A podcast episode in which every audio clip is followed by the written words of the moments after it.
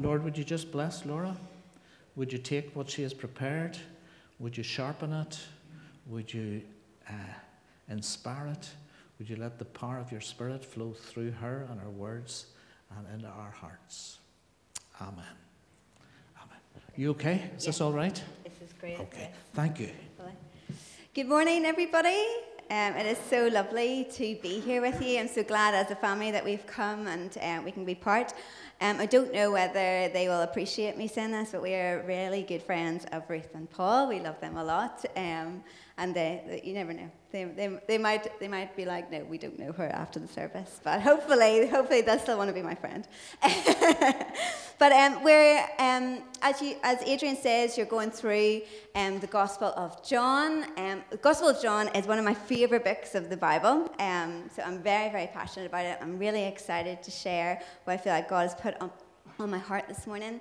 And I know that you are gearing up for a big community week, um, which is so exciting. I'm really, really excited for you guys for that. Um, so, uh, why don't we jump into the text? And if you want to open your Bibles to John 4, um, and I'm going to just read the passage. I'm going to start in chapter 4. And maybe if you want to just keep your Bible open, we're kind of going to go through it verse by verse. But and I really feel like there's some really key things that um, Jesus wants to share with us, wants to teach us this morning from this passage. And it says this Now Jesus learned that the Pharisees had heard that he was gaining and baptizing more disciples than John.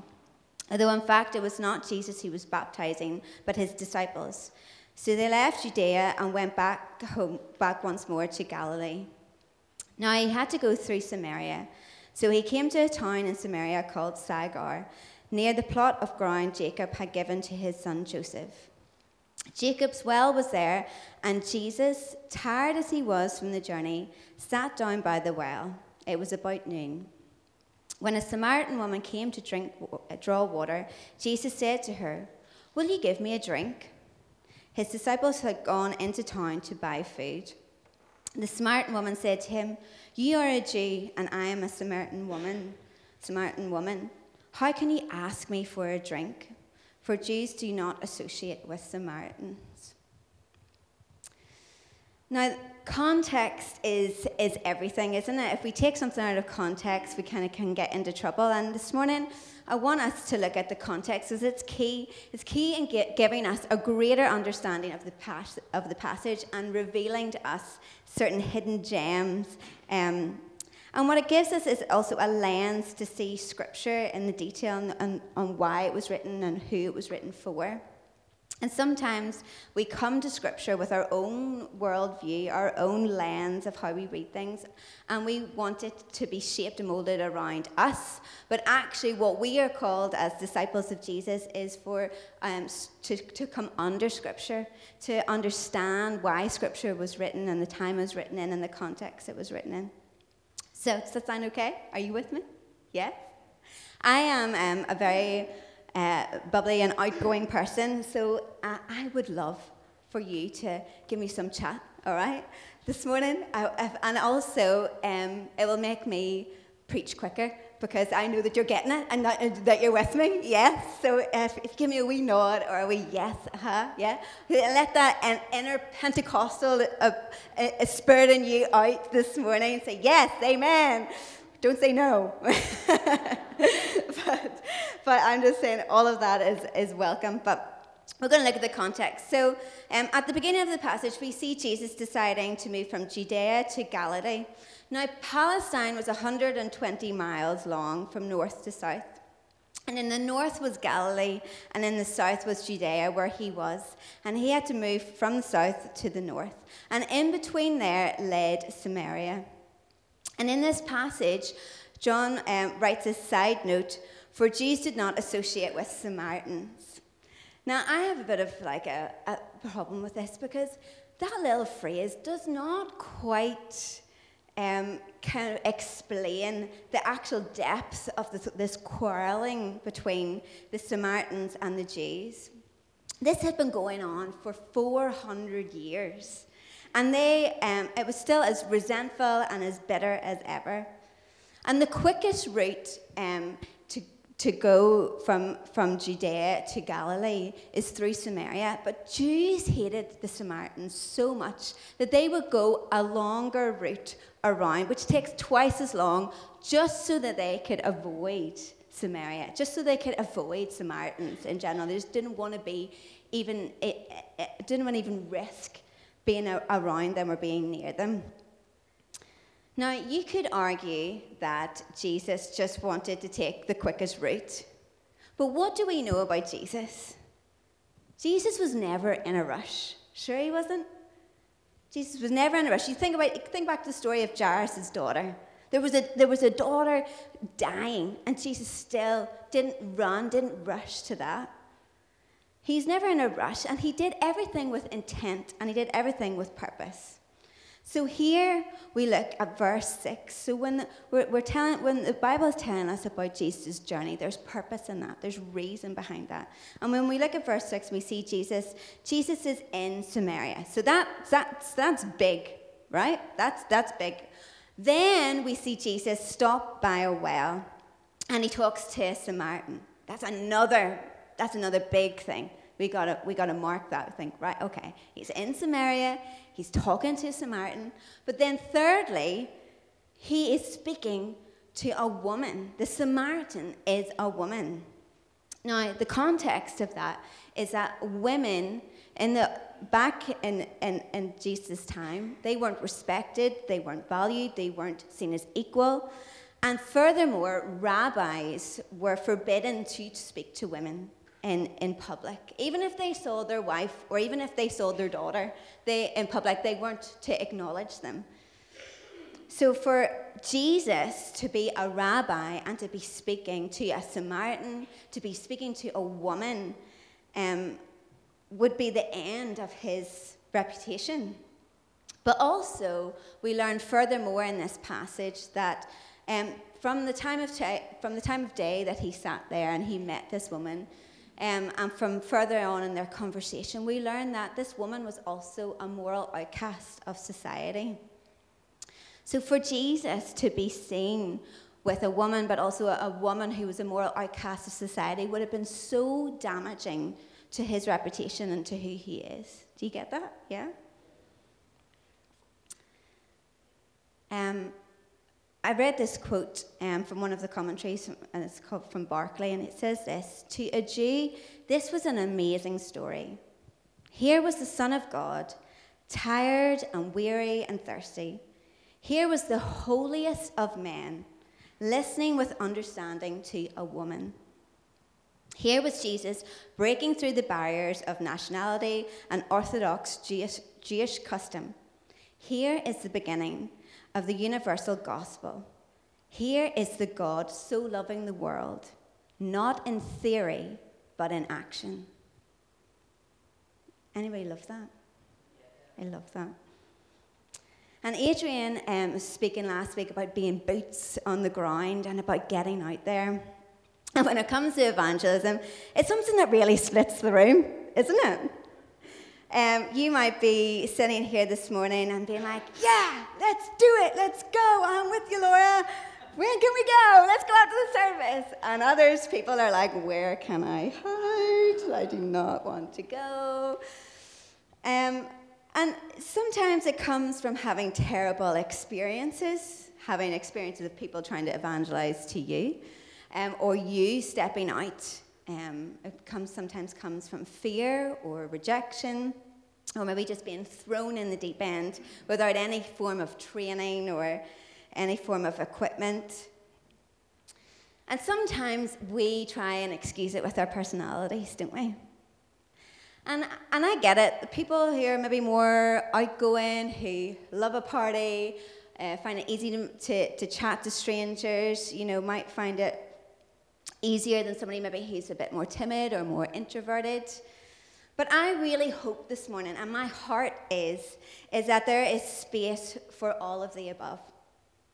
There is space for every one of those people um, to, to evangelize. And whether you sit here today and your toes are literally curling at the thought of it, or whether you feel a passion starting to bubble up inside of you, Jesus is inviting you to partner with Him in making him known in Beaver Parish and to the ends of the earth.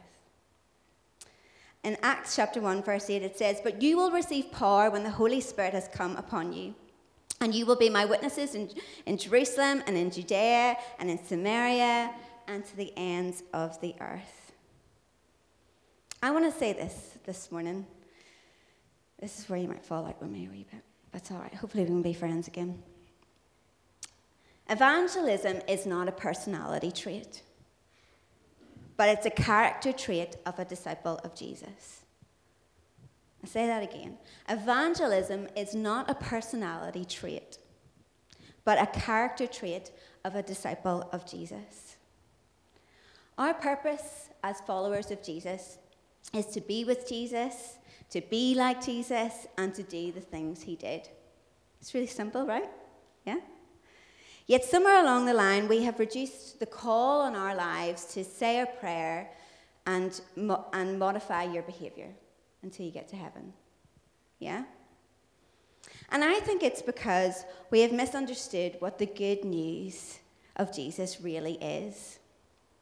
Now, in the Gospels is the story of Jesus' life, but the gospel is translated in the Greek as good news.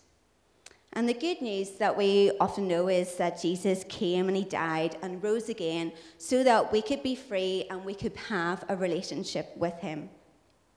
But the good news doesn't end there. And we miss the other part of the good news. And the, the, the other part of the gospel is, is that the gospel is an announcement. And the gospel is the, announce, is the announcement that the kingdom of God is here. And this announcement leads us to a different kind of living. The kingdom of God is God's reign and rule. It is the way it was intended to be right back in the Garden of Eden.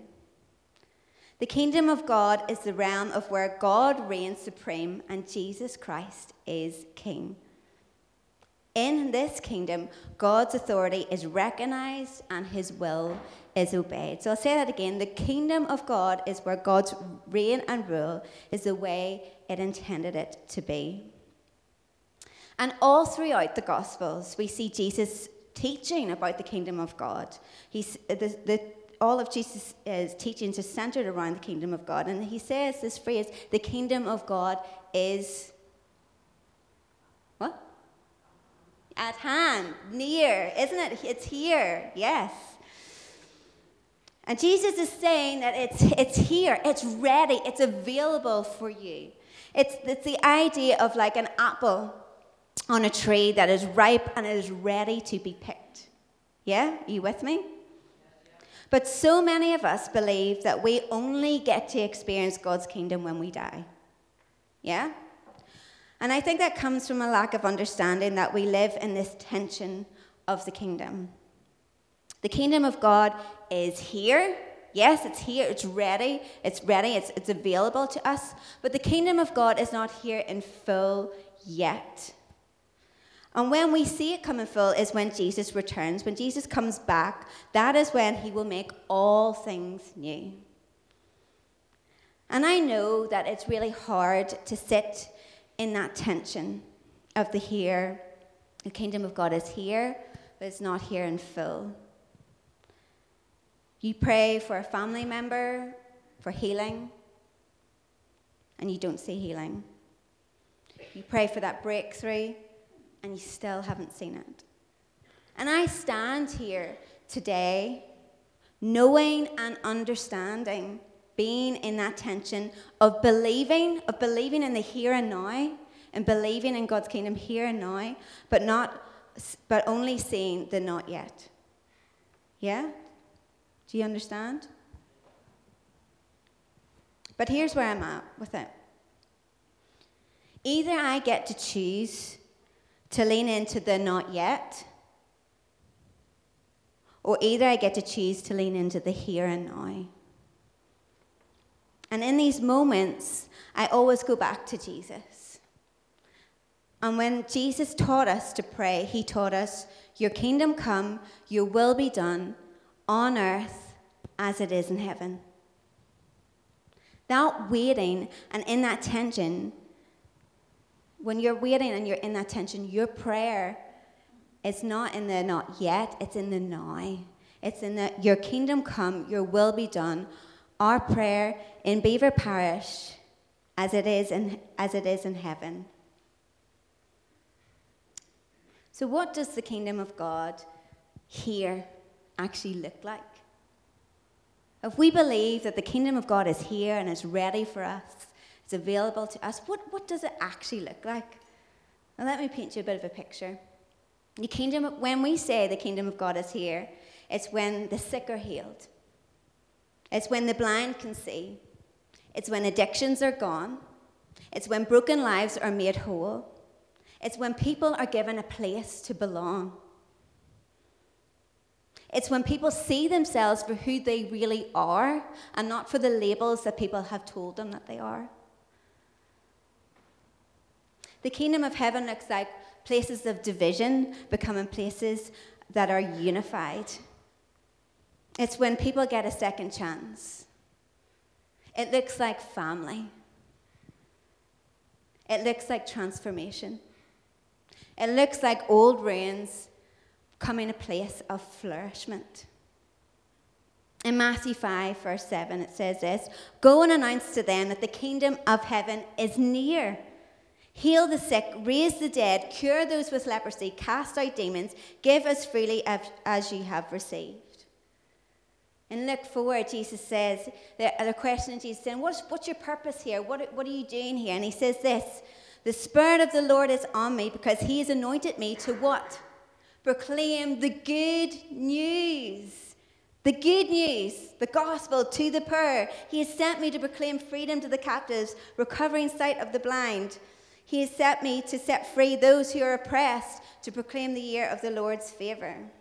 This is the good news of the gospel. Are you excited yet? Are you afraid of evangelism now?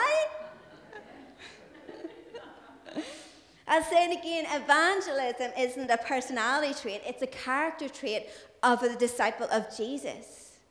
We proclaim the good news by knowing who we are and how we live that out day to day. Something about me is that I'm, I'm a real practical girl, right? And, and I want to equip the church in ways that how, how we can actually do this practically. So I want you to stay with me. I've got five, five practical points, but we're going to rattle through them. Um, you're going to be home in time for your roast dinner. Yes? Yes, okay? So here is five things that I feel that we can learn from Jesus in this, in this interaction with the, Samar- with the Samaritan woman. So here it is. Number one, you're taking notes. Simply go. We are not called to bring people to church, but we are called to be the church.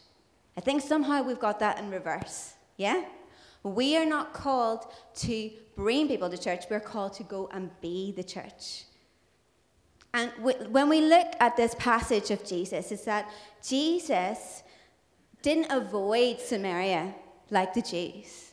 So, so for us, we got to stop avoiding the places. We got to stop avoiding the people. You got to stop avoiding your community. You got to go and be in the community and be with the people. Because what Jesus saw is Jesus saw it was an opportunity to share the gospel. He could have done the, the longer route round and avoided Samaria, but he chose to go and be part of that community and to speak to the people and share the good news. And also, I love that idea of the well. The well is like a popular place, isn't it? A place of gathering, a place where people met. He went and put himself in these places of like community hubs. So, for us as Christians, as followers of Jesus, we need to start putting ourselves into the community, into those community hubs, and just start even just being there. Because what, who you are and what you carry changes everything around you, changes the environment, changes the atmosphere. So, just you being there in the place, in the community, changes everything. Okay, number two form relationships. When we look at Jesus, he sat down at the well and he engaged in conversation with the woman. And again, sometimes in our evangelism strategies, we kind of miss the key points of the good news. Sometimes maybe focus on just getting people over the line. Yeah? We just focus on getting the yes. And that is great. And it's, it, don't hear me wrong, it is great for people to say, to commit their lives to Jesus. But true, true discipleship is journeying, is journeying alongside people, isn't it? True discipleship is inviting them to be part of, of a family, of a bigger family. When Jesus died on the cross, he did it so that he could have a relationship with you and I. So, why do we lose that? And when, when, when we are trying to evangelize, when we're trying to tell people about Jesus, why do we not make it relational? We need to start forming relationships. Jesus didn't preach at her. He gave her space to ask questions. He, asked, he gave her space to converse with him. And a really great place to do that is Alpha. I don't know if you've ever even went to an alpha course yourself, but I would uh, really advise you to go on an alpha course before you invite somebody along to it so you know what you're inviting them to. But alpha is a great space. It's just a safe environment to let people ask questions about their faith, to have a chat about Jesus, to, eh, to, to see where, where what are, try and make sense of what, is this? What does he mean by this? And, but it's an amazing place. But if we really want to show the true character of being a follower of Jesus, we need to genuinely love and care for people. So go and make those connections in your community. Begin to form relationships to partner with people and work alongside people. We're not coming in to the community to take over or to gain territory. We're coming in to work alongside people and to work with people. And how you do that is you form relationships. And something really practically, like if you're a mum, if there's a mum and tots on the community centre or something like that, just start, just, just bring, start bringing your, your, your grandchild or your child along and start forming relationships with the mums there. Other ways of just starting form a relationship with somebody at the shop. If you're going in to buy your milk, if you're going in to buy a loaf of bread, just start chatting to the, the person in, at the shop, um, at the checkout. Just really simple things is form relationships. And number three, if we're going to form relationships with people, then we need to start seeing people the way Jesus sees people.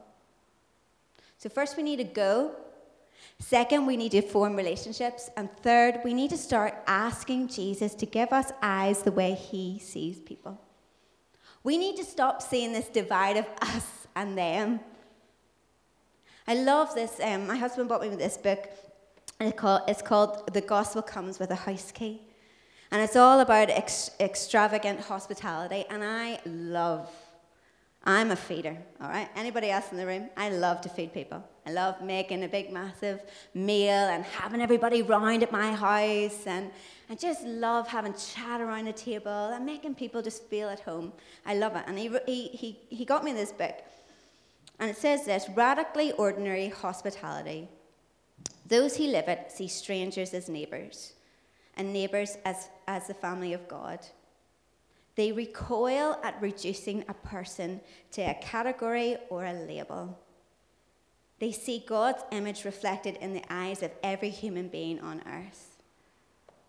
They live out radically ordinary, ordinary, hospitality, and they see their homes not as theirs, but as a gift to use for the furtherance of the kingdom. But I love just that little bit. They recoil at reducing a person to a category or a label, and they see God's image reflected in their eyes on every human being. We need to start being like Jesus with the woman at the well, tearing down every barrier, tradition, custom, ju- judgment that we have. And we need to start rubbing shoulders with people who we maybe wouldn't associate with. But we not only need to we not only need to do that, but we actually need to start seeing people the way God sees them. And that's not just about going past your social barrier or putting yourself in an uncomfortable situation, but actually being able to see the kingdom potential in a person and to call that out. And a really practical tip in, in this point that I would say is to be extravagant in your encouragement. Um, we, my husband and I, run a, a life group, and in our life group, we're going through Philippians, and we are in, in that passage where it says, shine like stars. And we were having this conversation about how in the workplace that everyone is so negative and everyone's so grumbling and everyone is out for themselves. And, they, and this one guy was saying, you know, like, it, it really, people don't encourage each other anymore. People don't support each other anymore and how we can shine like stars and how you can be different and how you can be a disciple of Jesus is by the gift of encouragement. And I would say be extravagant in your encouragement. Start to see, uh, start to ask Jesus, give me eyes to see the way you see people. The way I see Ruth. I see Ruth as my wise counselor. She is my kind, uh, oh, my closest friend, but she is a wise person. She's a wise voice, and I want to call that out in her. I want to say, Ruth, I see, I see your wisdom you carry. I'm so thankful for the wisdom in my life. Start saying that to the strangers on the street. Start seeing things in them. Start calling out what Jesus sees in them. Start encouragement. Be extravagant in your encouragement. Number four. Almost there. Come on, home run. You still with me? Number four, let people experience the kingdom of God rather than tell them about it.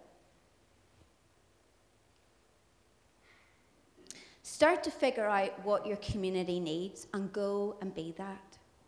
Really practically. In Matthew 25, Jesus speaks about the difference between sheep and goats. You know this passage? And what does he say? He says, for I was hungry, and you gave me something to eat. I was thirsty, and you gave me something to drink. I was a stranger, and you invited me in. I needed clothes, and you clothed me. I was sick, and you looked after me. I was in prison, and you came to visit me. Truly, I tell you, whatever you did for one of the least of these brothers and sisters of mine, you did for me. If we want to be followers of Jesus, we got to go and, and meet the needs of our community and go and do that and go and show them. Let them experience the kingdom of God. When we talked about the kingdom of God, it's when we saw transformation and how we transform places is that we go in and we fulfill those needs and we bring life and we bring joy. And as Christians, we can bring and even um, a more even amazing thing is that we can bring creative solutions to maybe conflicts or problems or issues on in our community because we not only have wisdom, worldly wisdom, we have heavenly wisdom. We can tap in and ask Jesus, Jesus, come and give us creative solutions for this. Come, Jesus, come and show me what this community needs in order to thrive. And we can go and be that.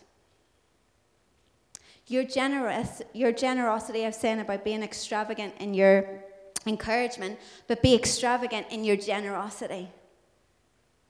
Um, there's a story um, I absolutely love of a pastor, um, and he's called Darren, and he, he runs a, a church called Garden Church in America. And um, he uh, was standing up to preach, and he really felt like God was saying that there was a person who was struggling um, in, his, in his congregation. And um, he said, he said, is there, is there a woman here? I just feel like that there's something that's going on with you, that Jesus wants to provide for you in some way. You're struggling. And this mum came forward, single mum with three kids came forward, and she said, um, I'm, I'm going to be evacuated, or evicted, not evacuated. I'm going to be evicted from my, um, from my apartment. I can't make ends meet. I'm struggling. I'm a single mom. I've got three kids. I've got my eviction notice. And Darren turned around and said, You know what? Here's what we're going to do.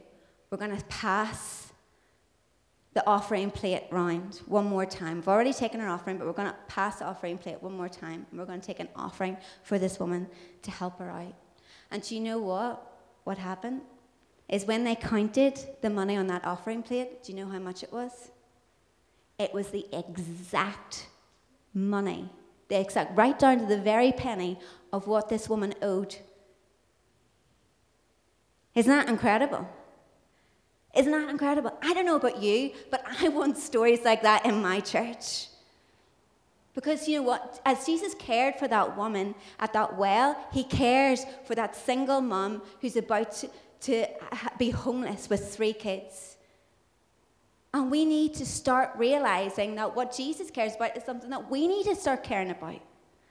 We need to start caring about the, the single mom with the three kids we need to start reaching into our pockets and being generous because generous, when we are generous, that is when we see the kingdom of God come. That is when this woman who was once home, who was going to once be homeless, now has a home, has a place of security, has a place for her kids.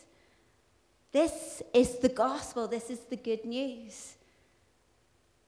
So let people experience the kingdom of God. Let people experience the gospel, not just, not just by telling people, I love that verse. Taste and see that, the, that, that God is good. Come and taste and see that He is good. Number five. Last one. We made it. Start where you're at. Okay? I, I absolutely love all the weekly events, whether it's Alpha or whether it's Healing on the Streets or um, what, whatever it is, I, I love all the, the weekly events. I love the big events. I love what you're about today, this big church event where you're coming together and you want to get out into the community. But you know, one of my favorite lines of this passage is verse 6. And says this Jesus, tired as he was from the journey, sat down by the well. It was about noon. And maybe you're here this morning and you're thinking, oh, Laura, all that sounds really, really good, but I actually am just about keeping my head above water here. And what I would say to you is, is Jesus' words. Always go back to Jesus and what Jesus say. Jesus says this, it's in the message trans- translation, and it says this in Matthew 11. Might sound very familiar.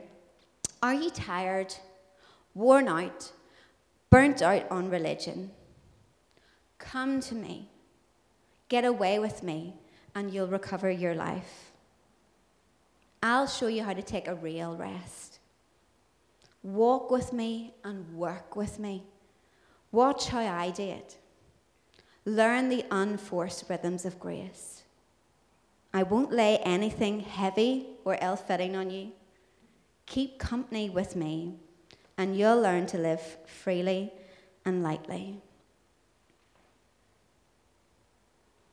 And in that moment, with the woman at the well, Jesus showed that woman love, dig- dignity, care, and respect.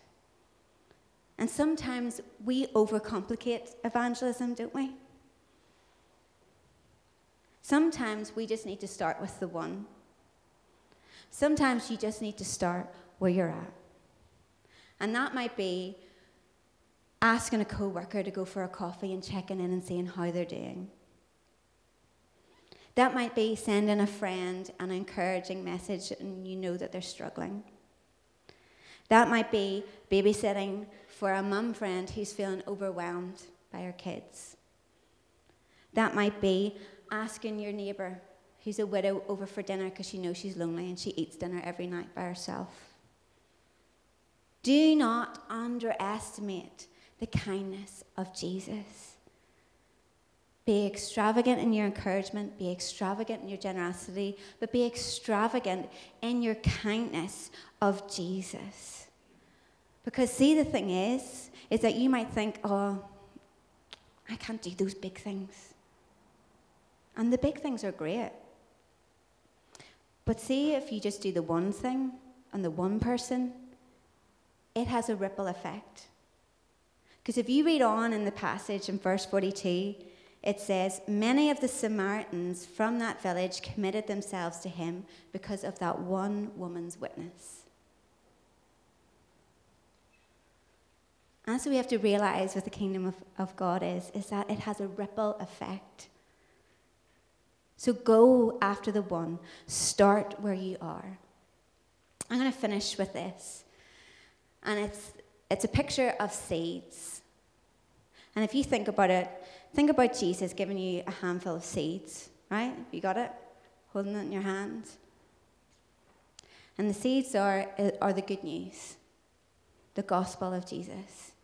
And what we often do, and what we have a choice in doing, is sometimes we just put the seeds in our pocket and we just carry them around until, until, we, we go, until we die and we, and we go and meet Jesus in heaven. And that's, that's all, that's all we, we know, we've got it, we hold it in our hand, put it in our pocket, and we just carry it around. And I actually feel like the challenge this morning is is that with your seeds, what are you going to do? Are you going to put them in your pocket and just carry them around? Or are you going to plant that seed somewhere? And are you going to stir that seed? And are you going to watch it grow into tenfold and multiply? That's the challenge this morning. So I'm just going to um, create a bit of space this morning, just for a few minutes. Just, and if you feel comfortable, I just think it would be really good if you just closed your eyes. And there's nothing special in that. It's just, sometimes it's just to not to get distracted or not to watch what anybody else is doing.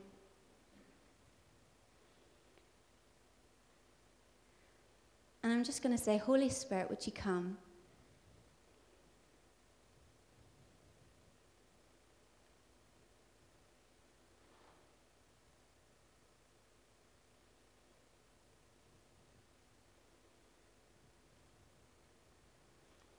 Will you come and, and would you speak to us?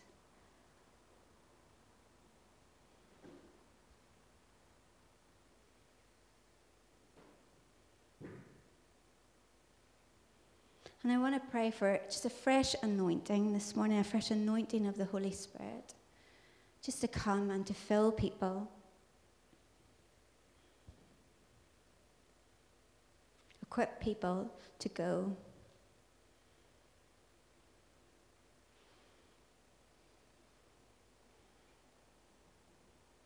And I want to give people just a moment just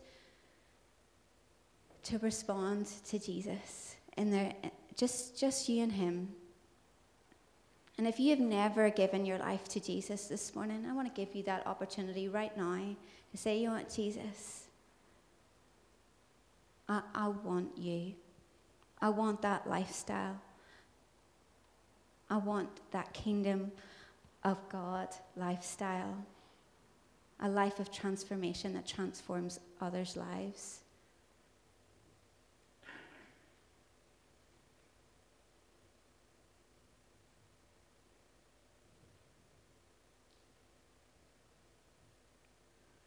And I pray, Holy Spirit, that you would come and that you would show us what to do with our seeds, where to plant them, where to steward them. And I pray over this church and I pray over this community that they would see a harvest. That they would see your kingdom come, your will be done here in Beaver Church and the Beaver Community Estate and the ends of the earth. In Jesus' name, amen.